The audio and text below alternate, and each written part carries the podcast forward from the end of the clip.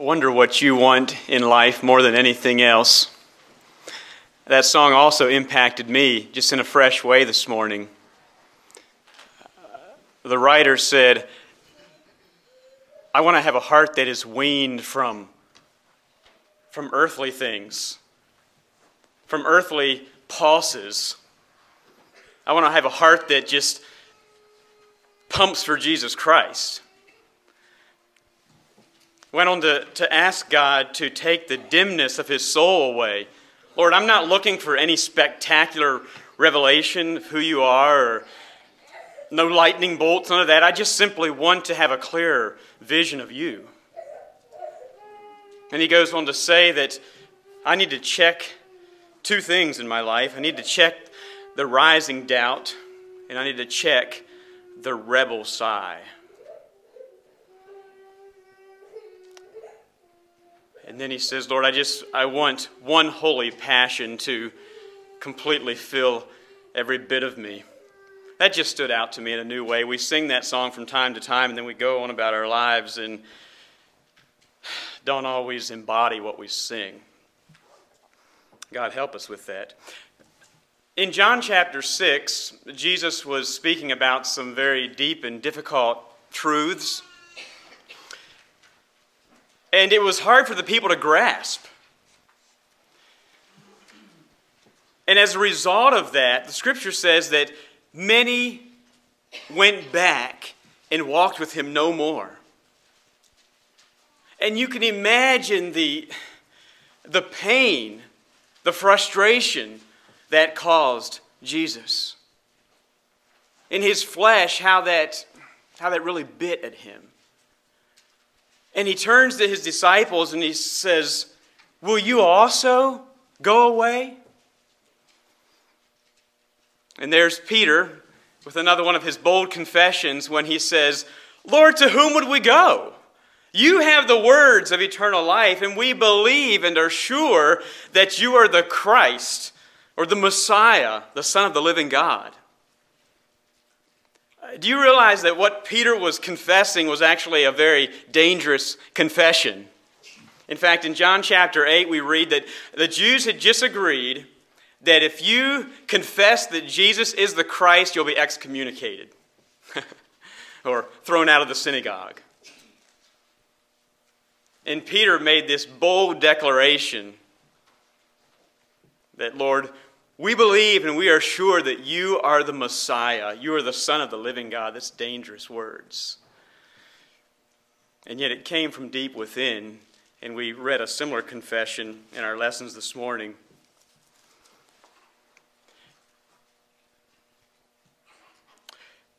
Turn to Hebrews chapter 2 for a text this morning. In fact, we're going to start with verses, verses 1 through 4 of chapter 2 but we're going to look at verse uh, of chapter 1 and 2, pretty much all of chapter 1 and 2 uh, in Hebrews this morning. It's a beautiful book in the Bible, actually, one of my favorites. The title for the message this morning is Better Than the Angels. Better Than the Angels. What could be better than angels? okay? You know, sometimes we go sing at the nursing home and we sound terrible, and it doesn't matter how bad you sound, the old folks will still say you sound just like angels. You know, what could be better than angels? And yet the Hebrews writer says that there is something much better than the angels, and we'll get to that in a moment. But the book of Hebrews was written at a very strategic time in history. Uh, the temple was still standing, sacrifices were still being offered. But in just a very few years, not only the city of Jerusalem, but also the temple would be completely destroyed. And the Jewish nation would be scattered, including Jewish believers in Jesus Christ. And so these were politically unstable times, these were changing times.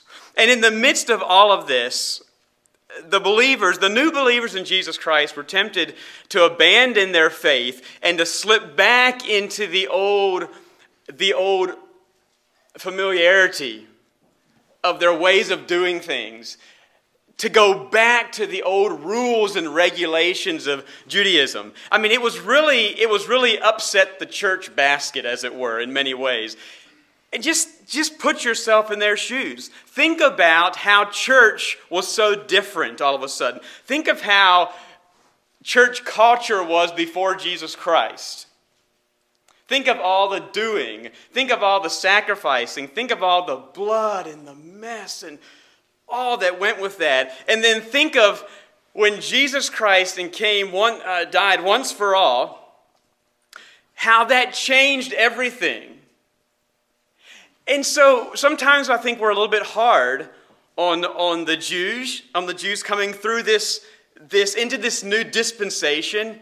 And yet I just say, put yourself in their shoes. So when things get tough, when things get difficult, when big things happen, we tend to go back to what was comfortable before. Think of a little baby. You know, maybe you finally got them to no longer suck their thumb, to hang on to their little blankie. But then you move to a new house, and Johnny starts sucking his thumb again. Johnny needs his blankie. It's that type of a thing. And so the, the Jewish Christians were going through a similar situation where things were unstable. This was an unsettling time, and, and they were tempted to slip back into, I need to do something, I need to do something, and onto all those. I say the book of Hebrews targets those believers. That's what it was about. And so, one of the messages that we find in Hebrews is this that in these changing times, don't put your trust in the things that will pass away, uh, but put your trust in the eternal, unchanging truth of God's Word. Or in these unsettling times when everything else is falling apart around you, you can be sure. You can be sure. Why? Well, the Hebrews writer goes on to write that we have a hope which is an anchor for the soul, both sure and steadfast. We have a kingdom which cannot be moved. Speaking of this new this new relationship with Jesus Christ, that we can have through, through his death on the cross. Now, Hebrews chapter 2, verses 1 through 4. Therefore, we ought to give the more earnest heed to the things which we have heard, lest at any time we should let them slip. For if the word spoken by angels was steadfast, and every transgression and disobedience received a just recompense of reward, how shall we escape if we neglect so great salvation, which at the first began to be spoken by the Lord, and was confirmed unto us by them that heard him? God also bearing them witness both with signs and wonders and with diverse miracles and the gifts of the Holy Ghost according to his own will.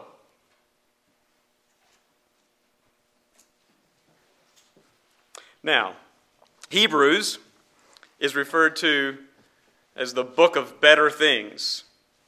Better things. In fact, we find the word better 13 times in the book of Hebrews. Once again, it's contrasting contrasting the new with the old. This is the way it used to be done. And then there's Jesus Christ. Now there's a better way.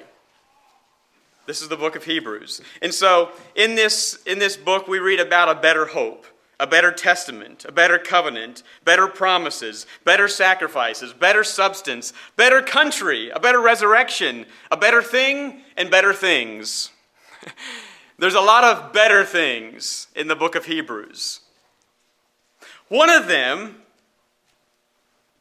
perhaps the greatest of them, is that Jesus Christ is better than the angels. Better than the angels. And we have this from the very beginning of the book. Verse 2 says, For if the word spoken by angels, for if the word spoken by angels was steadfast, and every transgression, speaking more of the sin of commission, a sin that we commit, and disobedience, speaking more of the sin of omission, something that we know we should do, but we omit doing it. if they received a just recompense of reward. Okay, so it's, it's talking here about the word of the angels. And it's implying that this word of the angels was good and it was sure, it was steadfast. And it was something that if you did not heed the word of the angels, it led to punishment. But notice the word if. If it's one of those situations where if this was so good, how much better is this? And that's what the writer is trying to, to get across to us today. So if the word of the angels was that good and led to a punishment if you didn't do it, how much greater is another word? Is another word. Well, what word is that? What word is that? And we already have reference to it here in verse 1 we should give the more earnest heed to the things which we have heard. And then verse 3 speaks about this salvation that was first spoken by the Lord. Now, let us think for just a moment about this thing of angels. Angels. In fact, here again, there's angels mentioned, I think, 13 different times in the book of Hebrews. 11 of those 13 times are in chapters 1 and 2. Okay, 11 times, I think, six times in chapter 1, five times in chapter 2. What's the big deal about angels? You know, the writer here, who there is some debate about who the writer is, I personally believe it's the Apostle Paul, but that's not our discussion this morning. But the writer here could have just simply opened the book and said, God hath in these last days spoken to us by his Son. Chapter 2. Therefore, we should give the more earnest heed so that we do not slip away. Chapter 3. I mean, he could have, but, but he doesn't. He, he expounds on so many other things. I mean, that's the thrust. That's really the thrust. But yet, in the middle of that thrust, he explains and expounds on some other very important things that the Jewish people needed to hear in order to say, okay, yes, I'm with you. He had to lay that foundation. And the one was in reference to angels. Now, angels, I understand, were a very important part of the Jewish religion. Primarily because it appears thousands of angels assisted in giving of the law at Mount Sinai. Now, Scripture would cause us to believe that not only were angels present at the giving of the law, but they also had a role to play in that. Now, let's just notice this very briefly. Uh, turn to Deuteronomy chapter 33. Keep your finger here. Deuteronomy chapter 33, and look what Moses had to say about this. I'm saying that the Jewish people held angels to a very high stand because of what they believed in the angel's connection with the giving of the law. Uh, Deuteronomy 33 and, and verse 2. And this is Moses speaking, and he said, The Lord came from Sinai and rose up from Seir unto them. He shined forth from Mount Paran, and he came with ten thousands of saints. From his right hand went a fiery law for them. Okay? Now move to Psalm and 68. Psalm 68.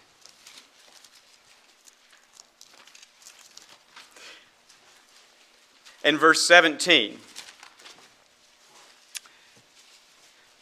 The chariots of God are 20,000, even thousands of angels. The Lord is among them, as in Sinai in the holy place. Okay, these are, these are references that the Jewish people were very familiar with. And they helped lay a foundation for why they held angels to such a high place in their religion. Many years later, Stephen, as he was standing before the Sanhedrin, he confirmed this activity of the angels this way. He says, You received the law by the disposition of angels and have not kept it. And, and that was that was part of what cut to the heart of the Sanhedrin because they considered angels so important to the giving of the law and they believed that they were keepers of the law. But he said, You received the law by disposition of the angels, but you have not kept it. And it was given by angels. Now, later in Galatians, the Apostle Paul also confirms this connection between the angels and the giving of the law when he says, The law was ordained by angels in the hand of a mediator. Okay, so I'm just trying to build a foundation here for, for why the Jewish people thought so highly of the angels. And once again, we read in Hebrews 2, verse 2, that the word of the angels was steadfast and sure, and if you failed to heed it, there was due punishment. And yet, and yet, the Hebrews writer says, there is one who is greater than the angels. There is, there is a word that is greater and more powerful than the word of the angels. Now, we begin chapter 2 with the word therefore. Therefore. And so, whenever we see a therefore, we need to go back and see what it is there for. And in this particular instance, it points back to the beginning of chapter 1. And let me read verses 1 through 3 of chapter 1. And so, here we are seeing a contrast between the word spoken by angels and another word. God, who at sundry times and in divers manners spake in time past unto the fathers by the prophets, hath in these last days spoken unto us by his Son. Here it is. Among whom he hath appointed heir of all things, by whom also he made the worlds, who being the brightness of his glory and the express image of his person, and upholding all things by the word of his power, when he had by himself purged our sins, sat down on the right hand of the majesty on high. Okay. Here it is. So, so the writer here is saying that God used to reveal himself to the people in various ways and in different times. He would reveal his will, he would reveal his word through the voice of the prophets. That's how God used to do it. But the writer is saying that God has, in these last days, more recently, God has chosen to reveal himself through his very own son. Dear people, this is not just any old son. The writer then goes about to describe who this son is. And it's, and it's amazing. He says that this son is the heir of all things. So, this is the one and only Son. This is the heir of all things. This Son is the creator of the universe. In fact, John writes that all things were made by him, and without, without him was, oh, what does it say? All things were made by him, and without him was not anything made that was made. He was the creator of all things. It says here that he made the worlds. This Son is the brightness of the Father's glory.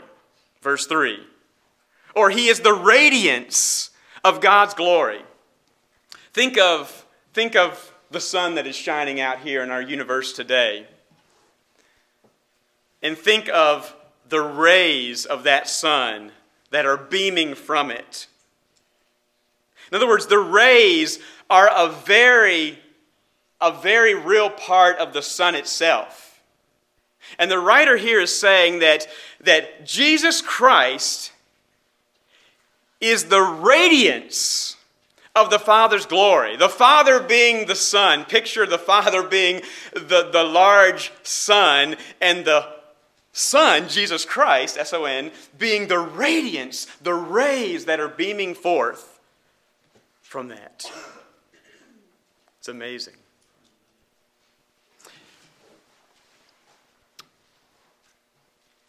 In fact, in one of the Corinthians, Paul writes that we see the glory of God in the face of Jesus Christ. There it is. We see the glory of God in the face of Jesus Christ. He is the radiance of the Father's glory. This Son is also the express image of the person of God, or this Son is the exact representation of the Father. Jesus said, If you've seen me, you've seen the Father, right? Okay, this is the Son that the writer is talking about here. This Son is the one who upholds all things by the word of his power. He is the upholder. In fact, Paul writes in Colossians that by him all things hold together. That's this Son. Psalm 33 By the word of the Lord were the heavens made, and all the host of them by the breath of his mouth. That's this, that's this Son that we're talking about here. This Son is the Savior when he had by himself purged our sins. Notice, when he had by himself. he didn't need the help of anyone else. You see, prior to Jesus Christ dying on the cross, there were many sacrifices made for sins by many, many priests. And it went on and on and on and on. But when Jesus Christ came and died, he died once for all. He did it all by himself. The scripture also says later in Hebrews that we are sanctified by the offering of the body of Jesus Christ once for all. This Son is also the conqueror. Notice it says, He sat down on the right hand of the majesty on high. To sit down means mission accomplished.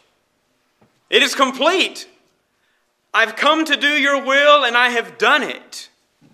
You think of the joy that Jesus Christ experienced in knowing that he had completed the work of the Father, who for the joy that was set before him endured the cross, despising the shame, and is set down at the right hand of the throne of God. Mission accomplished. I've done it.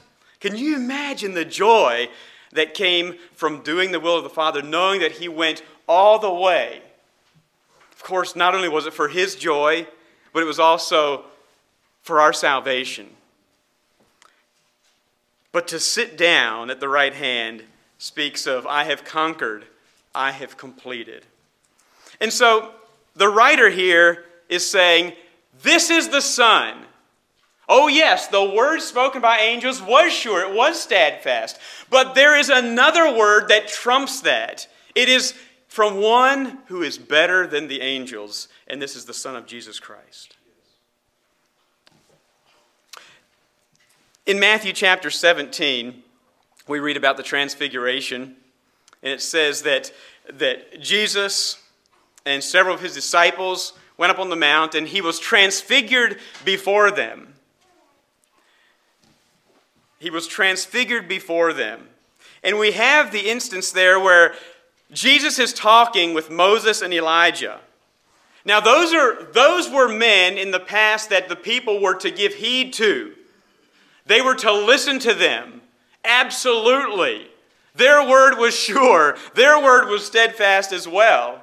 Jesus is speaking to Moses and Elijah, and then there comes a voice from heaven saying, this is my beloved Son, in whom I am well pleased. Hear ye him. The, the, thrust is there. No longer is it the word of Moses. No longer is it the word of Elijah that is so binding, that is so sure and steadfast, but there is a new word, and that is from Jesus Christ, the Son of God. Listen to him. From now on, listen to him. And that is the thrust that we find here. And so, we ought to give the more earnest heed to the things which we have heard, lest at any time we should drift away from them. Why? Why? Well, because, the God, because God's word has come to us not merely through prophets, not merely through angels, But the Word of God has come to us through the powerful Son of God, the superior one, Jesus Christ Himself. Let's move on here in chapter 1 and notice that Jesus Christ is so much better than the angels. so much better than the angels. I just find it fascinating. I like words, I like doing some writing. And, and the writer here doesn't just say that being made better than the angels, he doesn't even say being made much better than the angels. He says that Jesus Christ was made so much better than the angels. I just, I just like that extra emphasis.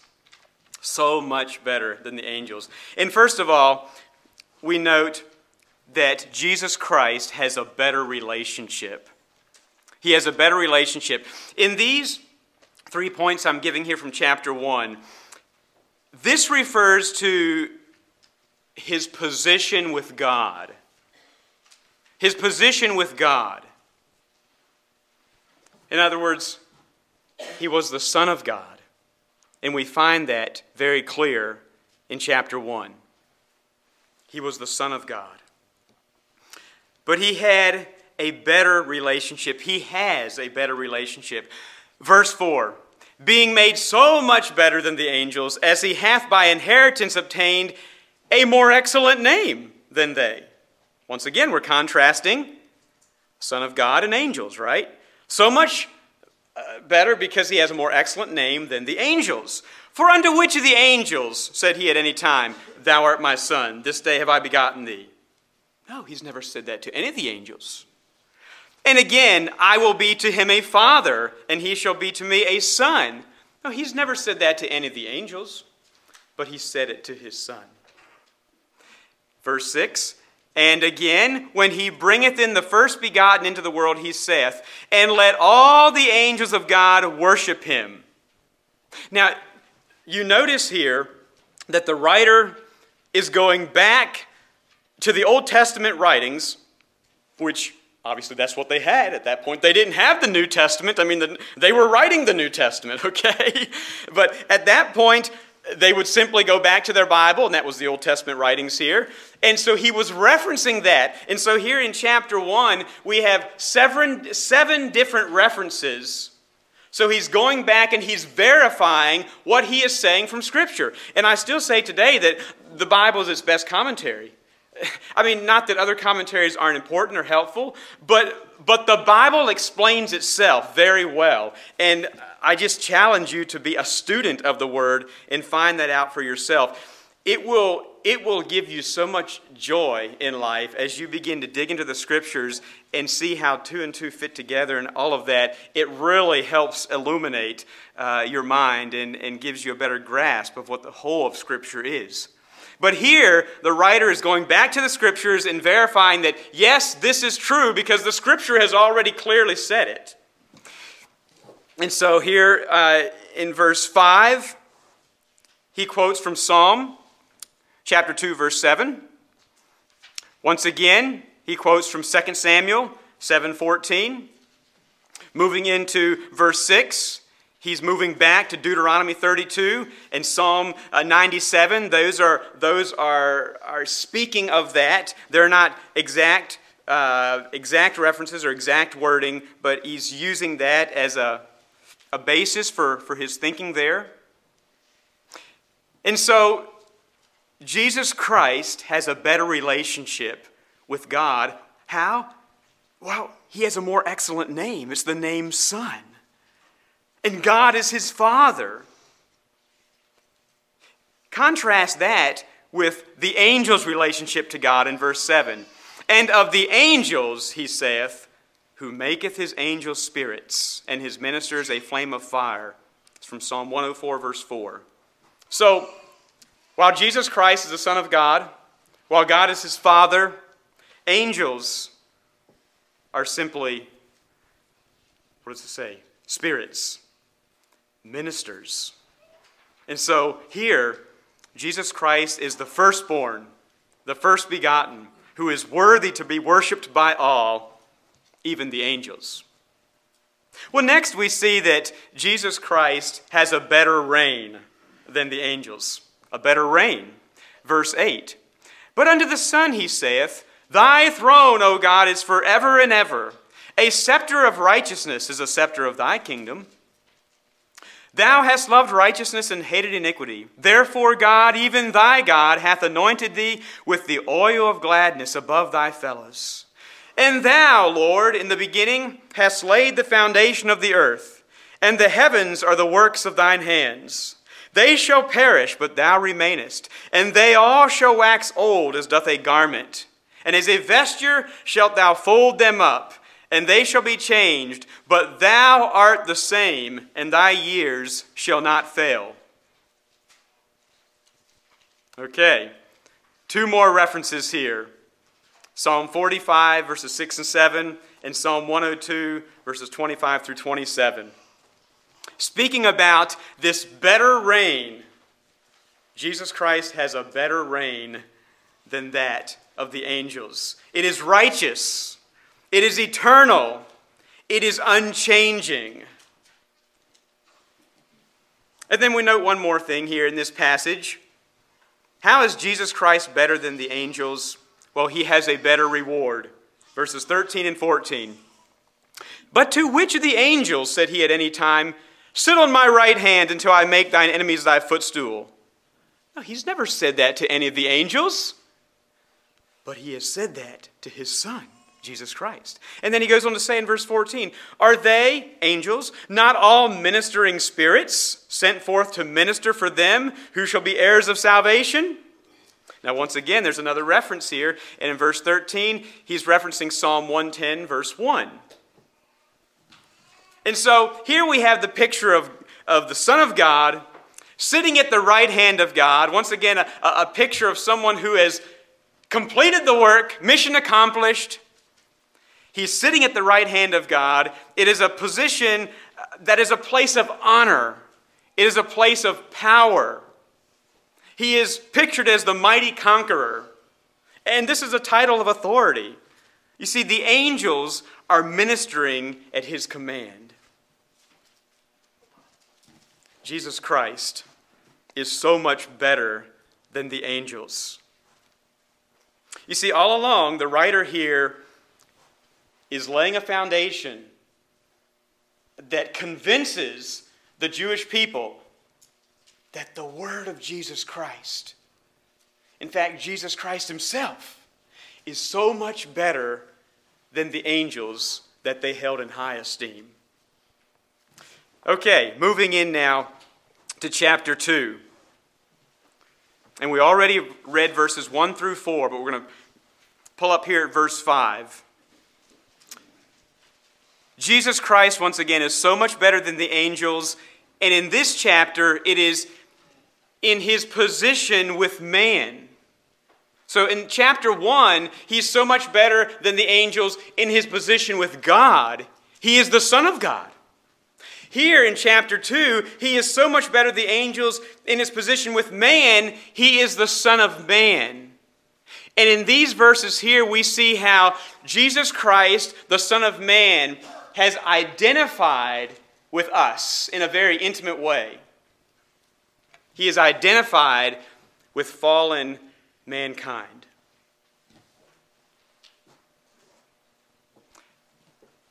Now, before I read these verses, let me just notice, point out, there's at least six or seven different instances where we see Jesus Christ identifying with man. Verse 9 who was made a little lower than the angels. Okay? I'll speak more about that later. Who was made a little lower than the angels. Now, verse 11. It says, For both he that sanctifieth and they who are sanctified are all of one. In other words, speaking of, of Jesus Christ, the one who sanctifies, and all of us, the ones who are sanctified, we are of one family. We are one. Verse 14 he also himself likewise took part of the same. That is, he took part of flesh and blood, just like we. Verse 16 He took not on him the nature of angels, but he took on him the seed of Abraham. Verse 17 It behooved him to be made like unto his brethren. Verse 18 He himself hath suffered so that he is able to help them. He hath suffered being tempted so that he can help us who are tempted. And it also points back to verse 9. Uh, verse 9, where it talks about, no, actually, verse 10, where it says, to make the captain of their salvation perfect through sufferings. I'm just pointing out those before I read these verses, but it shows a clear identification with man.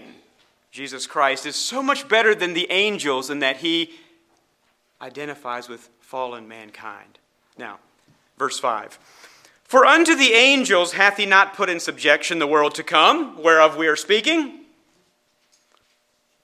So who did he? He's the writer saying that God didn't put the world in control of the world into the hands of the angels. And then he quotes from Psalm 8. But one in a certain place testified, saying, What is man that thou art mindful of him? Or the Son of Man that thou visitest him? And dear people, in that, in this reference to Psalm 8, the Hebrews writer is hinting. He's hinting what he's getting ready to make clear. He's going back and says that from Psalm 8, he's saying that, What is man that you're mindful of him? Or the Son of Man that thou visitest him? He's speaking of mankind, but in the term Son of Man, he is hinting of what he's getting ready to make clear. You see, Jesus Christ referred to himself as the Son of Man. The Son of Man. And so the writer here is speaking about mankind about you and me. What is man that thou art mindful of him, or the Son of Man that thou visitest him? Thou hast made him, mankind, a little lower than the angels. Thou hast crownest him with glory and honor, and didst set him over the works of thy hands. Thou hast put all things in subjection under his feet. And that's clear. We read that in Genesis. In Genesis chapter 2, it is very clear or is it chapter 1? But there where God created man and he put everything in subjection under him. Man, man was to rule over everything that God has created. That is God's design. And here, the psalmist is, is speaking of that. And now, here, the Hebrew writer is reiterating that. But we go on and we have a problem. We have a problem, dear people. Verse 8 For in that he put all in subjection under him, he left nothing that is not put under him. Okay, so everything is subject under man. God created that man control, that man be the one who is in charge of what he has created. But he says, But now we see not yet all things under him. And that's the problem. And you agree. You say, That's right. We don't see that today in everything. We don't see man in control of everything. In fact, man has a hard enough time controlling himself, and he can't. Man cannot even control himself. There's a problem. But then there's the answer. But we see Jesus. Is that not beautiful? We don't see man the way God intended it to be. But we see Jesus, who was made a little lower than the angels. And there is the identification with man. Because in Psalm 8, the psalmist is writing about how man was made a little lower than the angels. And now we have Jesus, who was made a little lower than, the, than the angels. I'm getting too excited. He was made a little lower than the angels in identification with man.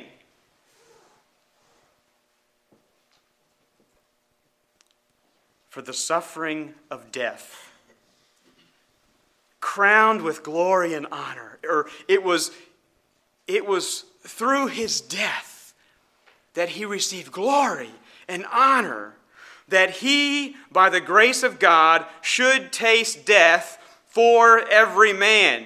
For, that is the Greek word huper, meaning in the place of. It's different than the Greek word gar, meaning because. This is God, through Jesus Christ, should taste death on behalf of every man.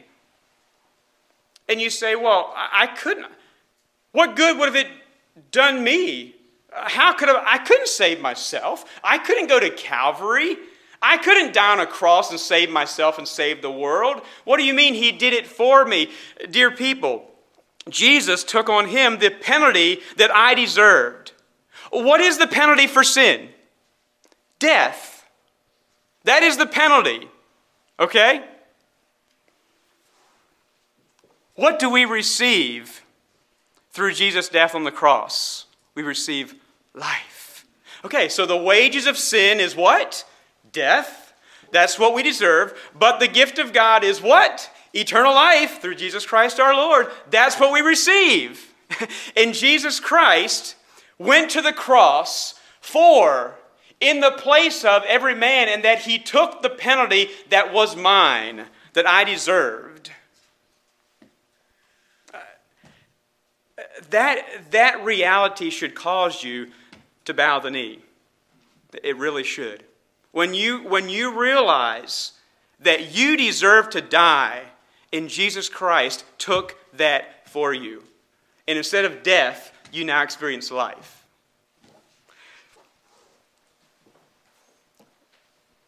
Verse 10 For it became him, or it was fitting for him, for whom are all things, and by whom are all things, in bringing many sons unto glory, to make the captain or the author of their salvation perfect through suffering.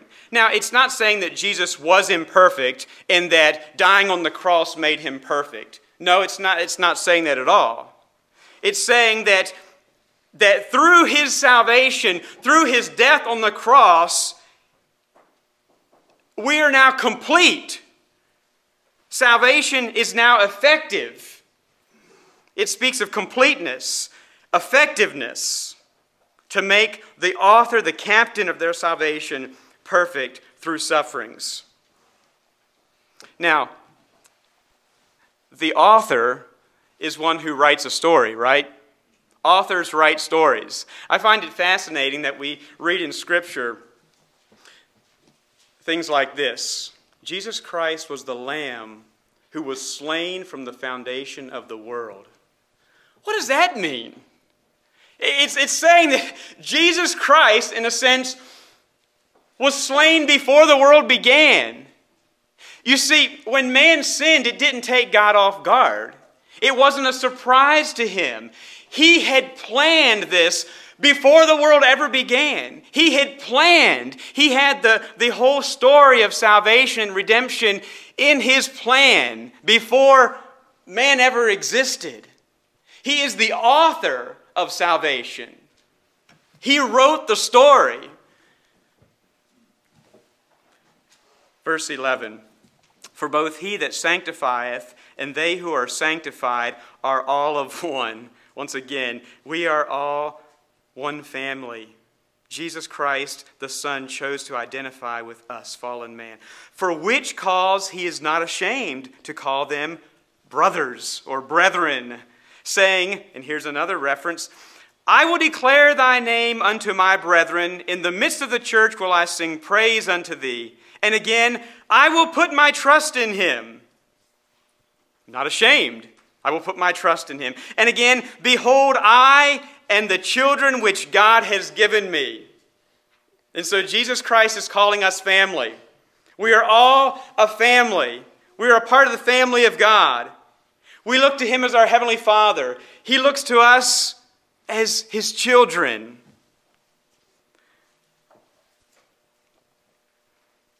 For as much then, verse 14, as the children are partakers of flesh and blood, that's you and me, he also himself likewise took part of the same. I, you know, this is just a small detail, but I notice in the King James we have this, this double. It doesn't just say that he likewise took part of the same, but it says he also himself likewise took part of the same. It really reiterates that. It really brings it out. I mean, it's, I'd say that's a small detail, but yet it just tells me that, do you get this? He also, did you miss it? Likewise himself took part of the same. That through death he might destroy him that had the power of death. Who is that? That is the devil. That word destroy is, is more along the meaning of disarmed. He disarmed him, or he made him of none effect. Because you're saying, well, the devil is still working. I mean, I feel it. I feel his temptations. He's trying to get me. I mean, I have to battle. And true, we know that the devil, the devil is still loose in this world. The devil is still working overtime. And so, what does it mean that he has destroyed him? It means that he has disarmed him. That, that one, he will not claim the victory. His doom is sealed, his doom is sure. You know, verse 15 and deliver them who through fear of death were all their lifetime subject to bondage. You realize that the natural man has a extreme fear of death. I mean, that is, that is, that is natural for us. No one wants to die. And yet, once again, the penalty for sin is what? Is death, okay? And natural man knows that because they are a sinner, they deserve to die. And after that, the judgment. And natural man is, is afraid to die. And that grips people. But Jesus Christ came and disarmed the one who had the power of death, disarmed him, made it of none effect. And now, if you are a believer, if you have given uh, your heart to Jesus Christ, then there is no more fear of death. You are not afraid to die. And I remember once in one of our instruction classes, I went around the circle and said, okay, so what is, what is one thing in your life that is different now that you have become a Christian? And one of the young people said, I'm no longer afraid to die. that is beautiful. That is powerful. You know, you see, if you are not afraid to die, the devil has no grip on your life. The devil has no control over you because that is his weapon if you're afraid to die, then you are not completely satisfied and, experiencing the blessings and power of Jesus Christ and the life he gives. Revelation 12 11. Three power punches here to the devil. And they overcame him by the blood of the Lamb and by the word of their testimony, and they loved not their lives even unto the death. They were not afraid to die. That is one of the characteristics of overcomers. They're not afraid to die. Verse 16 For verily he took not on him the nature of angels. I mean, it's, it's not angels that need help, it's not angels that need salvation, but he took on him the seed of Abraham. Wherefore, in all things it behooved him to be made like unto his brethren, that he might be a merciful and faithful high priest in things pertaining to God to make reconciliation for the sins of the people. In other words, that means to make harmonious again. Jesus Christ came to restore man back to God. You see, when, when man sinned, he fell away from God. God is that anchor that has always been the same, has always been unchanging. But when man sinned, man fell away from God, and when we fail to give more earnest heed to the things we have heard, we also drift away from the anchor that is both sure and steadfast. And Jesus Christ came to make things harmonious again, to bring men and women back into a wholesome and healthy and living relationship with the Heavenly Father like it was intended to be from the very beginning. 18 For in that he himself hath suffered, being tempted, he is able to succor or to help them that are tempted. Wow. What a, what a beautiful set of, of verses, Hebrews 1 and 2. There is so much power there. There is so much joy there. And it all points back to Jesus Christ and for what he has done and is continuing to do for us today. No, we are not worthy, but yet I trust that you are so grateful. And I trust that you will, as you experience what God has done, as you come face to face with what Jesus Christ has done and what he is doing for mankind, that it will cause you to bow the knee and to give, surrender your heart and life to Jesus Christ and live for him. Let's pray.